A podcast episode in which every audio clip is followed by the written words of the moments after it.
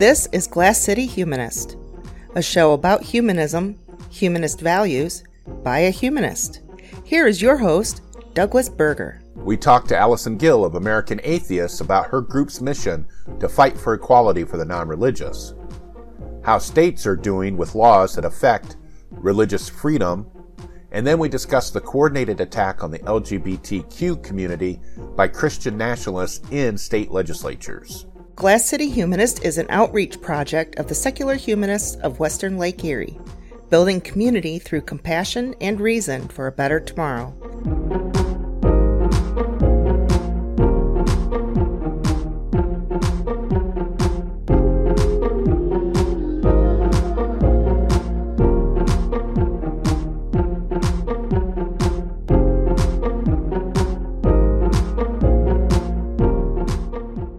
Before we get started with the interview that I did with Allison Gill of American Atheists, I just wanted to give a brief update on a couple of items that she talks about.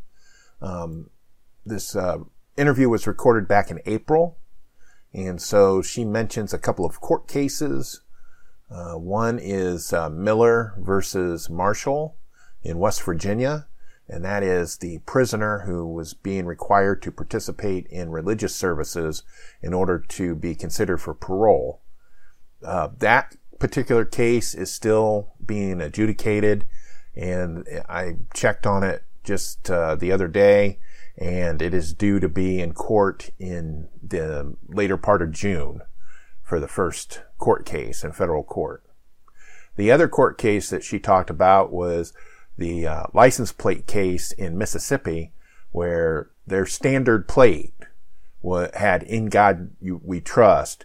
And in order to get a plate that did not say that, they would charge you extra money for it.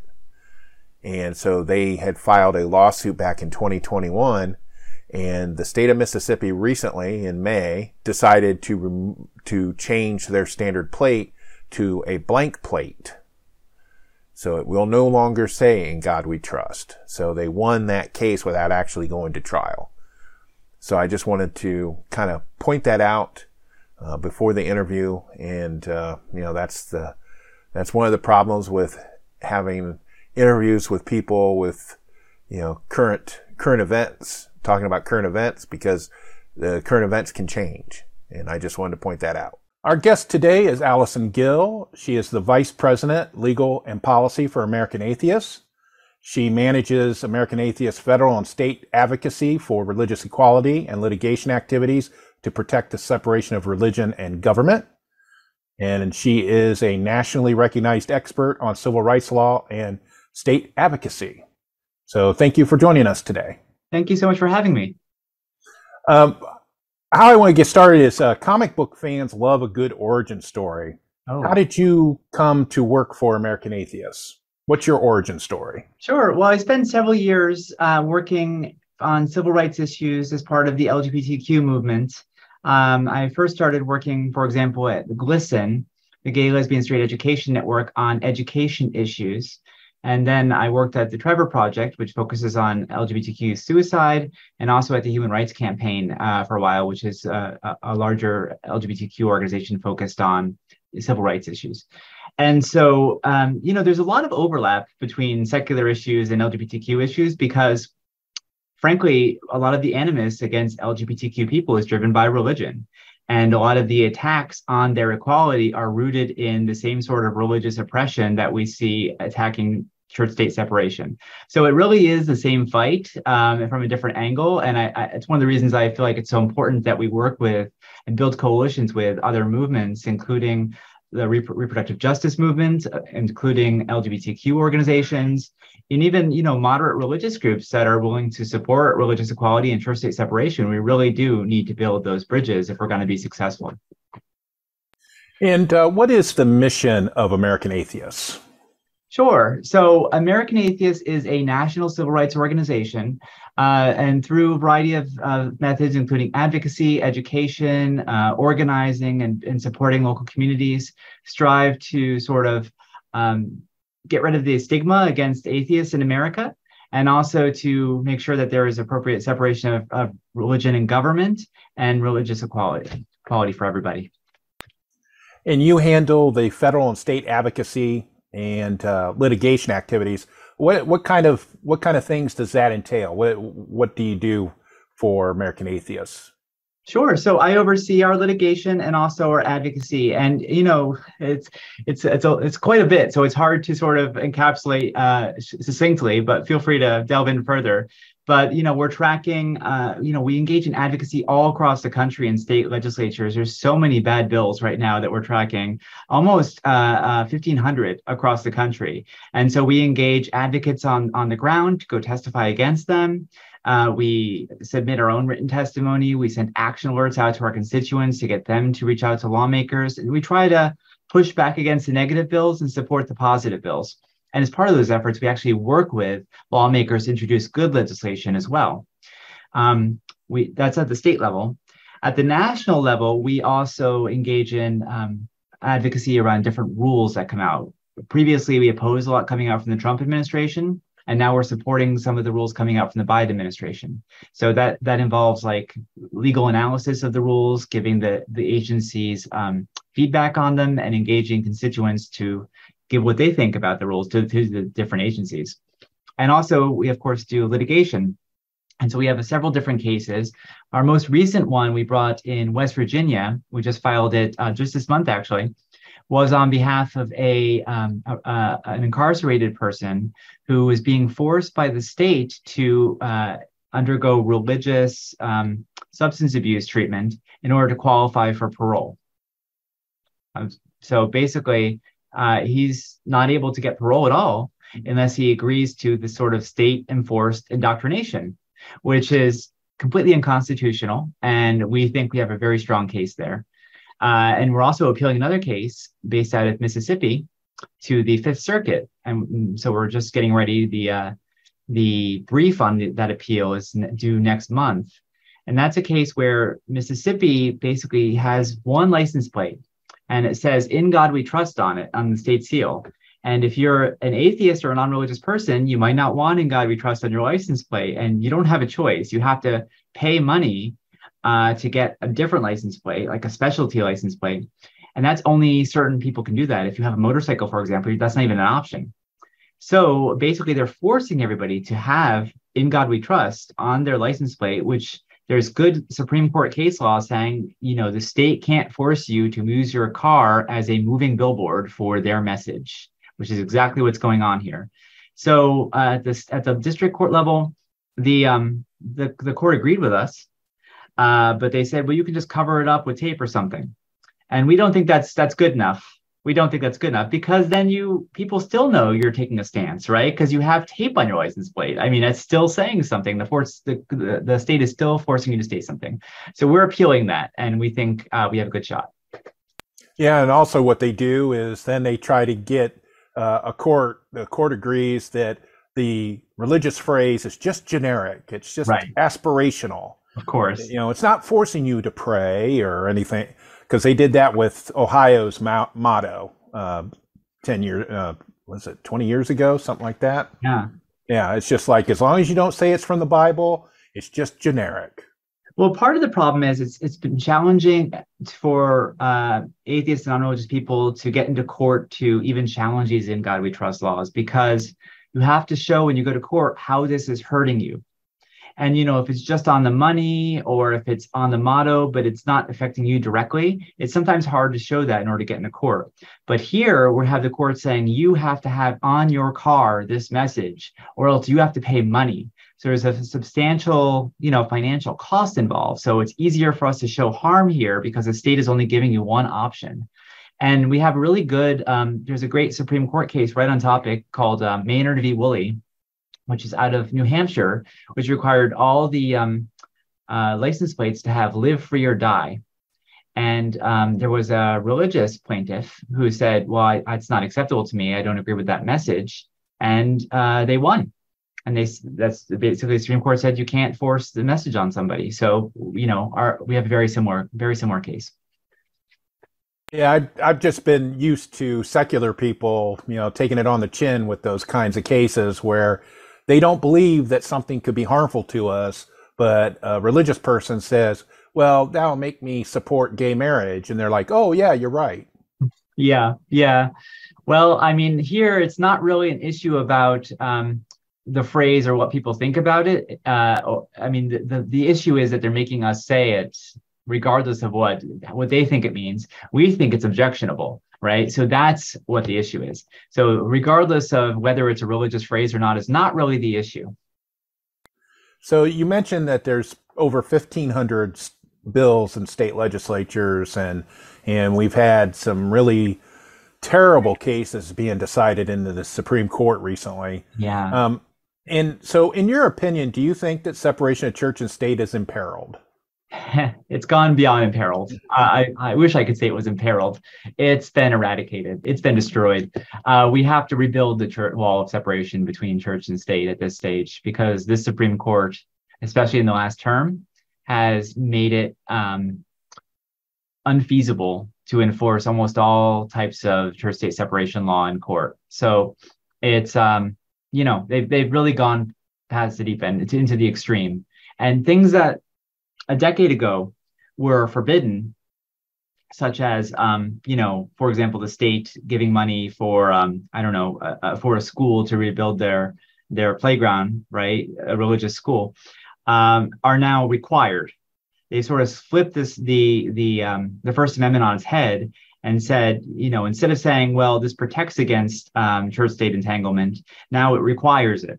So it's it's it's pretty outrageous, and um, I think there's a lot of work to be done, and it has to start with, frankly, uh, court reform. Now, back in January, American Atheists released their state scorecards for 2022, listing many issues of concern about church and state and how each state fares or how they're matching up. Right. Uh, can you tell us what the scorecards mean and how they were created? What what was the process that that you went through to create these? Sure. So this is, I believe, the fifth uh, iteration of this report, and each year we well we basically looked at a whole host of different varieties of laws that impact church state separation and religious equality and uh, we've refined this every year in, in, each report and look at like what's prominent that year new developments in the law and what's what's coming up and modify it and you know we we try to do a balance between how many issues we can fit in the scorecards versus you know how and also try to identify the issues that are most importance and relevance uh, to to the things we're concerned about.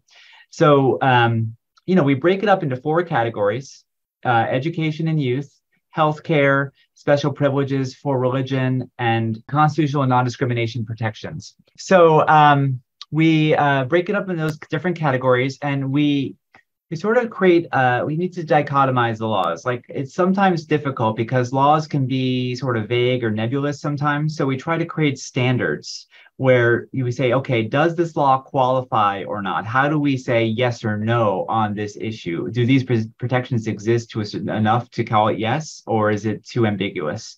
And so that's the challenging part when designing a scorecard like this. Like how do we take this complex set of laws all across the, the, states, every every state plus DC and Puerto Rico, and make it into a system where we can say yes or no consistently for every state. And it's that you know it's, it's, it's challenging. I think we've reached a good place over over the years, and I, am really pleased with how this has turned out. Yeah, oh. I uh, I oh. printed out the one for Ohio, and I'll put it in the show notes and put a link to the the website. Terrific. Yeah, that's what they look like when you print them out. It's at atheist.org slash states if anybody else wants to take a look. Right. And and I was interested in it, um, you know, because you have you not only mark the bad ones mm-hmm. and you mark the good ones, but you mark the ones that are bad that maybe don't exist yet, and you mark the good ones that don't exist yet. So, for example, in Ohio, we don't have recognition for secular celebrants, even though we've been trying to do that for 10, 20 years. Right. And so on the printed out card, it's it's a green uh, triangle with uh, w- that's open. Right. So we're trying to provide a benchmark across states and show, okay, how many states have each of these things or or don't have them, and that way we can compare how the states uh, what their laws look like ac- across different issues and also categorize them and this is a little bit um, subjective but we grouped them based into three major categories. You know, those who have the most protections for church state separation, those who have moderate protections, and those who have a lot of religious exemptions and very few protections for church state separation. And I'm sorry to say, Ohio does fall into the last category, uh, as you probably know, living there. Right. Um, yes, it's definitely in, in, the bad, majority bad spot for sure. And, and I did have a question about that. You, uh, the color scheme, and I'm sorry, it wasn't green, it was blue. You know, the blue was the good stuff, red was the bad stuff. Was that a conscious decision? like signal, you know, virtual signaling that it's just um not not particularly. It's just that red is usually associated with danger and that sort of thing. So we thought um blue is usually associated with health and safety. So I think it's just sort of a if you're asking if it's political, the answer is no. Okay even though it talks about politics, that's not the decision. You didn't sure, but the colors politically. Is a, um, is a is a nonprofit, so we take no stance on uh, you know political elect- electoral issues. Although we talk about issues, so this is an mm-hmm. issue based brief, and we are not making any comments on political races or anything like that. All right, so that leads me into my next question. Sure. Uh, we are aware that uh, some religious groups release voters voter guides. Hmm. Um, how is this? How are these scorecards different than a voter's guide? Sure. These are different from a voter guide in that this is purely issue based. We're educating about issues in every state and existing laws. This has nothing to do with who's supporting laws, who's against laws. It has nothing to do. We don't call out any uh, edu- you know, any particular candidates who are for or against different issues. This is about education on what the state of the law is, and it's really meant not for um, political purposes it's meant for advocacy purposes. Because an advocacy like a group in ohio that wants to really engage and work on secular issues could pick up this scorecard and say okay this is what we need to work against that already exists and this is what we need to work to pass because we've we've laid it all out. Like these are the major issues. So it's it's helpful to provide some guidance about how the state compares to other states and maybe a roadmap for the future and have you gotten any like feedback from uh, state legislators or or anybody like that about about these scorecards? Not usually state legislators, but sometimes advocates in the states and also partner organizations that we work with sometimes give us feedback. But I know a lot of um, advocates are very pleased with it, and, and it's a helpful resource. And I've gotten a lot of positive feedback over it. Now, Americans United for Separation of Church and State recently partnered with some faith groups in Missouri hmm. to file a First Amendment uh, lawsuit against their abortion ban there in that state. Uh, do you agree with that tactic? And and um, and do you believe that that is? I mean, you mentioned it before that a lot of these extremist laws are rooted in religious belief, but do you believe that that's a good tactic to make a First Amendment case out of abortion bans? Sure. So it's a little bit more complicated than that. So I'm just going to differentiate it because there's some cases, like for example, there's some cases in Florida where they've passed uh, onerous abortion bans. And those cases, we have uh, religious leaders saying, okay, well, I deserve an exemption from this law uh, and the people I'm serving, our religion, because it violates our beliefs. So they're using free exercise arguments. This violates our belief, so we deserve an exemption from it, right? Um, and we don't support that position because, frankly, um, we don't think people should be exempt from the law based on their beliefs. And also, if and if that succeeds, and it's good if it gets somebody access to reproductive care, right? But even if that succeeds, that means only religious people have access to reproductive care and not non religious people. So we don't like that tactic very much. That's not to say it's never a good tactic, but it's not ideal, certainly. This case in, in Missouri is not the same tactic. So they are looking at the Missouri Constitution, which has an establishment clause like provision, just like the, the, the federal Constitution, right? And the First Amendment. And so it establishes separation of church and state. And they're basically saying, listen, when they passed this bill, they made it very, very clear this was a religious bill. Uh, they said, talked about um, God being the author of life. They they had all these religious statements that are in the bill's record. They they made it very clear this is all about religion. They're taking their religion and codifying in the law. and like they have separation of church and state and they have this uh, constitutional protection so basically the lawsuit is saying not it's not a free exercise argument it's saying you are establishing christianity as the law through passing this bill and so that is um, it's it's a different argument and i think it's a it's a strong argument in in missouri uh, i'm not sure it work at the national level because of rulings that supreme court has previously made which i can go into if you'd like but in Missouri, relying on their state constitution, it, I think it's a stronger case. So yeah, I, I do think it's a good. Um, I do think it's a good uh, avenue, and I think it's definitely worth pursuing. Okay, I'm going to throw a curveball at you here. Uh, my fiance and I were discussing this the other night, and we were talking about laws that have been made or or um, policies that have been made uh, that because of somebody's religious beliefs. Yes. And one of the things we were talking about is uh, polygamy in Utah. Yep. Obviously, polygamy was outlawed because they were Mormons. All right, at the time, that's right. that was their impetus. I mean, okay? I'm not sure. You could make arguments there, but okay. right. Yeah. And so, and so we were trying to think, you know, how how we could um, tell people or explain to people why that is still a good thing to do to not allow it in such that it harms other people. So when you have somebody wanting a vaccine exemption hmm. because of their religious beliefs, and they come back with, "Well, you're preventing me from practicing my religion," what what they fail to acknowledge is that their religious belief could potentially harm another person. Absolutely. So, do you think that that would be because you get that a lot? Uh, at least I'm sure you've experienced it, yeah. where where you know, like the Blaine amendments were obviously passed because they didn't want Catholics to get tax money.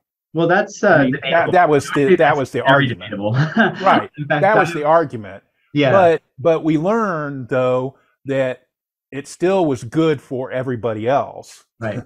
to have church and state separation. So am, I like totally, totally out of it?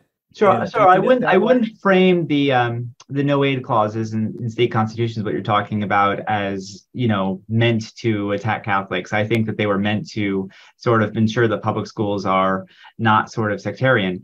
But um, I think you know that's sort of a framing that the uh, that the right has used in in cases such as um, the Espinoza case, which I think it's it's wrong historically and also destructive because many of these precede that whole that whole um, uh, debate in our in our politics. Uh, but I'm sorry. So you're you're basically I think you're talking about what, what we often call third party harm, which is when the state um, grants exemptions from the law, religious exemptions that then have a blowback, have an, an impact on third parties, and like is that appropriate? And we would say no now, there's some Supreme Court guidance saying um, that you know the, the state has to sort of take account of that, that they can't just grant broad-ranging religious exemptions that impact other people because that's favoring some religions over others, right? And favoring some people over others and some beliefs over others. And we think that's that's good law. Uh, under this Supreme Court, how does that fare? I can't say.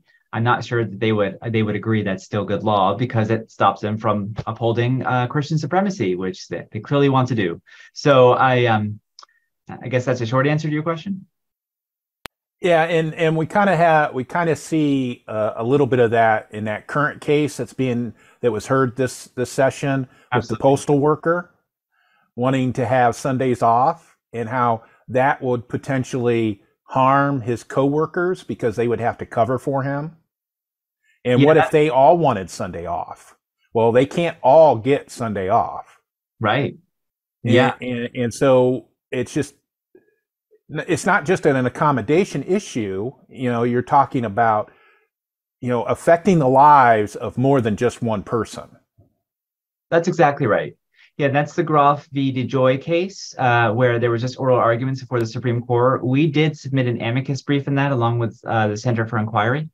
And so, you know, you're right. I mean, this has an impact on other people. It has an impact not only on the business that the the um, the the you know the, the religious folks are are trying to get exemptions or uh, accommodations from that business. It has an impact on the business. It also has an impact on coworkers.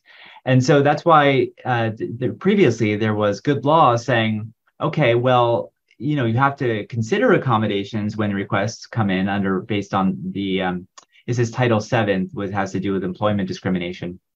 You have to consider accommodations for religion. But if they are more if they are a burden if they are more than what they call a de minimis um, expense which means more than a little like a significant expense then basically um, they don't have to be granted. They can work out a different accommodation or no accommodation if there's nothing possible. So that seems to us like a reasonable standard but now it's under threat. And in its place we could end up with a rule where there's heightened protections for religious people but of course there's no checking on that. So you might end up where in a place where okay well anybody can say that their their religion is they don't get to work on saturdays or sundays. Oh and how does a business function? Or we might end up where in a place where guess what? Secular people don't say these things. So the only people that are required to work which is completely unfair. And we made that point.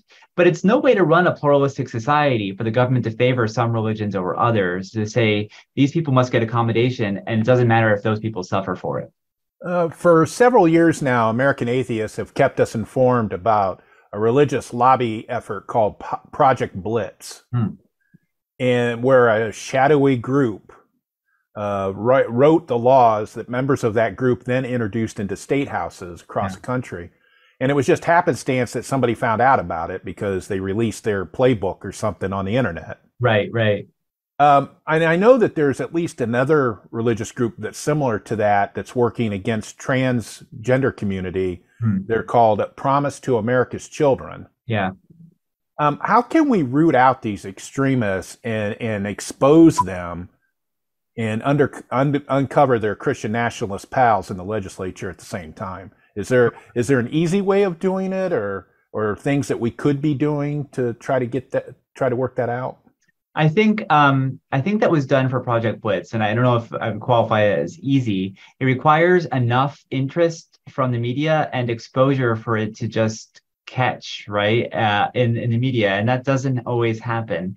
It did for Project Blitz because this was um, significant. And if you want to learn more about Project Blitz, by the way, please go to blitzwatch.org, where we have a, a website with numerous other organizations basically opposing Project Blitz, which talks more about it.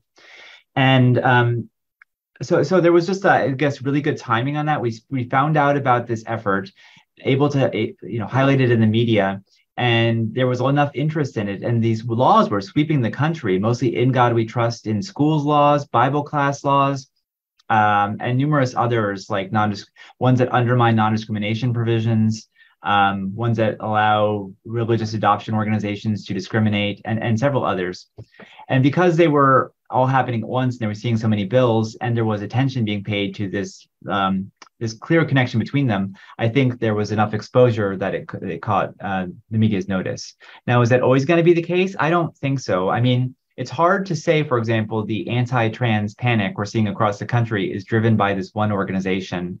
There's so much of it uh, happening, and it's hard to all piece back to this one group. So in the same way, it's it's not as easy to point fingers. I think in that case because it's just like it seems to be well funded and all over certain media, and uh, and seems to be the thing that um, one of our major political parties is running on. So it's it's you know it's not clearly clearly as self contained as some of these other issues. All right. Well, here in Ohio, we've been witnessing a, a coordinated attack on the trans community yeah.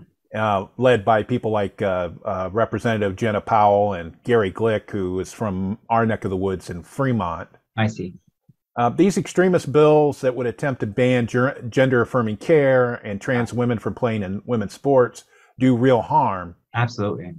And a friend of mine actually commented that she thought that it would lead us to a road of fascism. Um, can you talk me back from that ledge and tell me that's just some wild conspiracy theory, or or that I'm being hysterical? You know, I, mean, I, don't think either of those is true. You're not not being hysterical, and it's not a conspiracy theory. I mean, this is a core component of fascism: is finding a vulnerable minority to scapegoat in order to distract from real issues, including poverty, including social um, social issues that affect people's real lives. Instead of dealing with actual issues, they're able to do this sort of blame circus. And we've seen it before when you have a small, disempowered minority that is the focus. You know, there's um, there's over 800 bills targeting LGBTQ people across the country right now in different states, and over 500 of them 500 of them are targeting uh, trans people specifically. And what percentage of the population is trans? Maybe 1% at most. It's a small percentage. So you have. Yeah, very small. Yes, that huge number of bills targeting this small group, which frankly is politically not very powerful.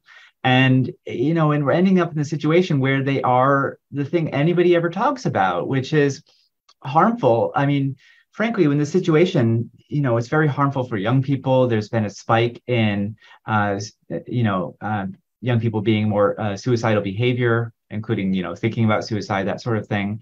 And if, by the way, if anyone does hear about this and you are thinking about uh, suicide, please contact the National Suicide Helpline or the Trevor Project. They all have ways that you can reach out to for help.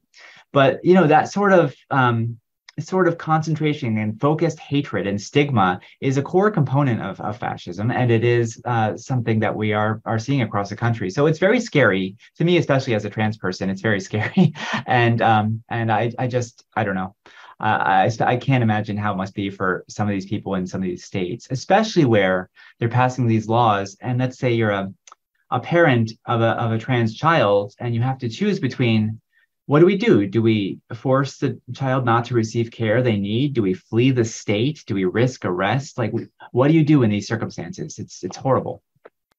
Yeah, and, and that's the thing I try to explain to some people when I participate in some general commentary online is that these bills and these laws are preventing other parents from supporting their child in what they want to do and want to be.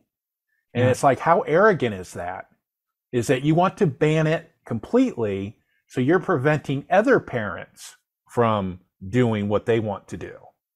Right. And and what the child medically needs, right? This is not I mean, there's so much misinformation out there about both trans people and also care that that a trans youth receive for the most part, it's non-medical. Unless they are, for example, um, getting older into puberty, it's it's completely non-medical when they're younger. So we're not talking about like genital surgery on minors. We are not talking about genital surgery on minors, regardless of what you hear. That is not a thing.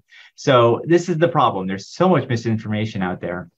Yeah, and they're using that hysteria in the anti-abortion amendment uh, advertising here in Ohio. Right. It's like it doesn't say anything about gen- uh, gender affirming care and or parental rights or anything like that. And it's just like a, a boogeyman that they just, oh, look at that. Like, like I, I liken it that they think that there's a van driving around looking for unaccompanied minors to give them sex changes. You know, and that's that's a good example. it's ridiculous. It is, and it and, it, and but like you said, that harms people you know, especially if they're if they're not in a good place mentally, right? You know, it may push them over the edge or something. And and people just need to be aware that when they start attacking a, a group that can't fight back, that's what you do is you right. hurt people. Absolutely, yeah, it absolutely hurts people. um, you know, this is these are leaders in many of these states, the entire society focusing hatred upon one group. You can imagine what kind of um, impact that must have. Now, and, and I haven't even mentioned uh, the public school. Uh, they passed a, they sent it, did it pass yet? I think they sent it to the Senate here in Ohio that would give public school students three days off for religious reasons, extra, uh, three days extra off and uh, universal vouchers and a law to force schools to out LGBT students. Yeah. The parents. And it's just, I'm, a lot of times I'm just like, what, it's just almost too much. It yeah. really is. It just seems like it's just too much to handle. I hear you. I mean, we're seeing stuff like this all over the country, and it's just the latest moral panics which are used to attack schools. Frankly, I mean, it's been a, a focus of the religious right for decades to undermine schools and they do it first by you know cutting school budgets and not paying teachers adequately and making their jobs impossible and they gin up these ridiculous moral panics about teaching um i don't know what was it before? Uh, crt yeah critical race theory in schools scary. And now mm-hmm. it's gender ideology. They're going to secretly make your kid trans in schools. I mean come on it's ridiculous. And then and then basically they're trying to i mean the reason this is done is that public schools are one of the few institutions in our culture that people still trust right? That parents still respect that you know that, that people still feel is valuable. And if you can erode that trust through this nonsense then there's a whole bunch of money that private organizations, private private schools, religious schools can then get access to through vouchers. So we just have this sort of two uh, or even more prong attack on public schools to undermine the trust, to take away the money, and put it where they want it to go, which is their cronies and to uh, religious organizations. So it's it's really destructive. Yeah, and, and I try I try to tell friends of mine when they're when they're getting upset about all of it that I tell them it's just a, a small minority of people that are doing these attacks. Yeah. You know, not everybody believes like they do, but they don't do anything unless they can vote on it or or take a personal action about it. Well, so, we need to support our so schools. That's what we need to do. I mean, we need to show support our teachers, our unions, and basically uh, rebuild public trust and support for them, and including adequate funding. And that means winning elections and it means you know at, at the local level um, buildings you know showing strong support for schools. All right. And if somebody uh, is listening to this broadcast and podcast and they believe that they've had their first amendment uh, violated uh, what exactly should they do to um, have that addressed? Sure. You should visit our website. We have a, a, a form to take in um, complaints, or you can email legal at America. Um, I think it's legal. Well, just go to the website. I think it's probably easier. They have a, a form to take in complaints, and then we can receive them. And any sort of violation of you know your rights as a non-religious person for example or if you see blatant uh, improper behavior by the government like maybe they're funding a church to host a host an event that's meant to be a public uh, event things like that we would be really interested in seeing um, and helping to stop yeah, we had a run in with some um, those fake school assemblies oh, where oh, they come in and talk about character building, mm. and they say, "Come back to, tonight for a church service." Yeah. And so they they get the school to pay them to come in to do this character building assembly, and then they ask them to come back for a church service. Right. And so we had one up in Michigan, up at, at um, uh, Bedford, which is just across the border from Toledo, and they were supposed to do it for two nights. And uh, a parent who happened to be a part of our group uh, raised the alarm bells about it, and the su- superintendent ended up cutting it short by one day. Great. Because he saw what they were doing as they were yeah. trying to funnel these kids into a church service, even though it was technically legal, it wasn't ethical at all. Right. No, we see that sort of thing, thing happen all the time. And I think that's what's necessary people to identify it when it happens and call it. There's too many schools for anybody to watch all of them. So when that happens, right to call it out and also to catalog it because that same group is going around trying to get in other schools in your area, I'm sure. But now you have evidence about what they're doing. So if you see something else, it's easier to sort of raise it to the attention of the school and saying this is this is improper. Um, so I mean th- that's that's fantastic that you were able to stop that. All right, and as we uh, wrap up our time uh, today, was there anything that you wanted to let us know that's coming up for American Atheists well, we just had our convention in Phoenix this year, which was fantastic. That was earlier in April. But I'm pleased to say that our next year's convention is actually going to be in uh, Philadelphia, which is not terribly far from Ohio. So I hope you will all attend. It would be wonderful to have you. We had a great time this year. I think about 550 people attended. Um, and would love to make the, the Philly one even, even larger. It's always a fun event. Um, I also say sign up for action alerts on our website It's at atheist.org. You can sign up for alerts. And that way, when stuff is happening in Ohio or nationally that impacts church state separation and religious equality, we'll send you uh, an alert. It's we make it very easy to take action because we direct who it's supposed to go to and give a message, which you can of course edit, but like we give you the talking points already built in, and that way we can funnel our community's you know interest and talk to lawmakers directly about what's important. And it can make a real difference. We've seen it definitely have an impact on on bills across the country. And I, and I do also want to note too that if there are atheists that are listening to this program, uh, our group, the Secular Humanists of Western Lake Erie, we accept atheists and agnostics and everybody. If they are looking to get together with other people that think like them, that's w- where you can show up you you pointed to the third thing I always talk about, which is join groups. We mm-hmm. have much more power if we join together. And uh, frankly, given where we are in this country, in Ohio and elsewhere, we need the power and we need to work together. So please, um, you know, if you're able to join groups like uh, Glass City Humanists, and you know, we can make a real difference. Okay. Well, thank you, Allison, for your time, and I really appreciate it. Thank you.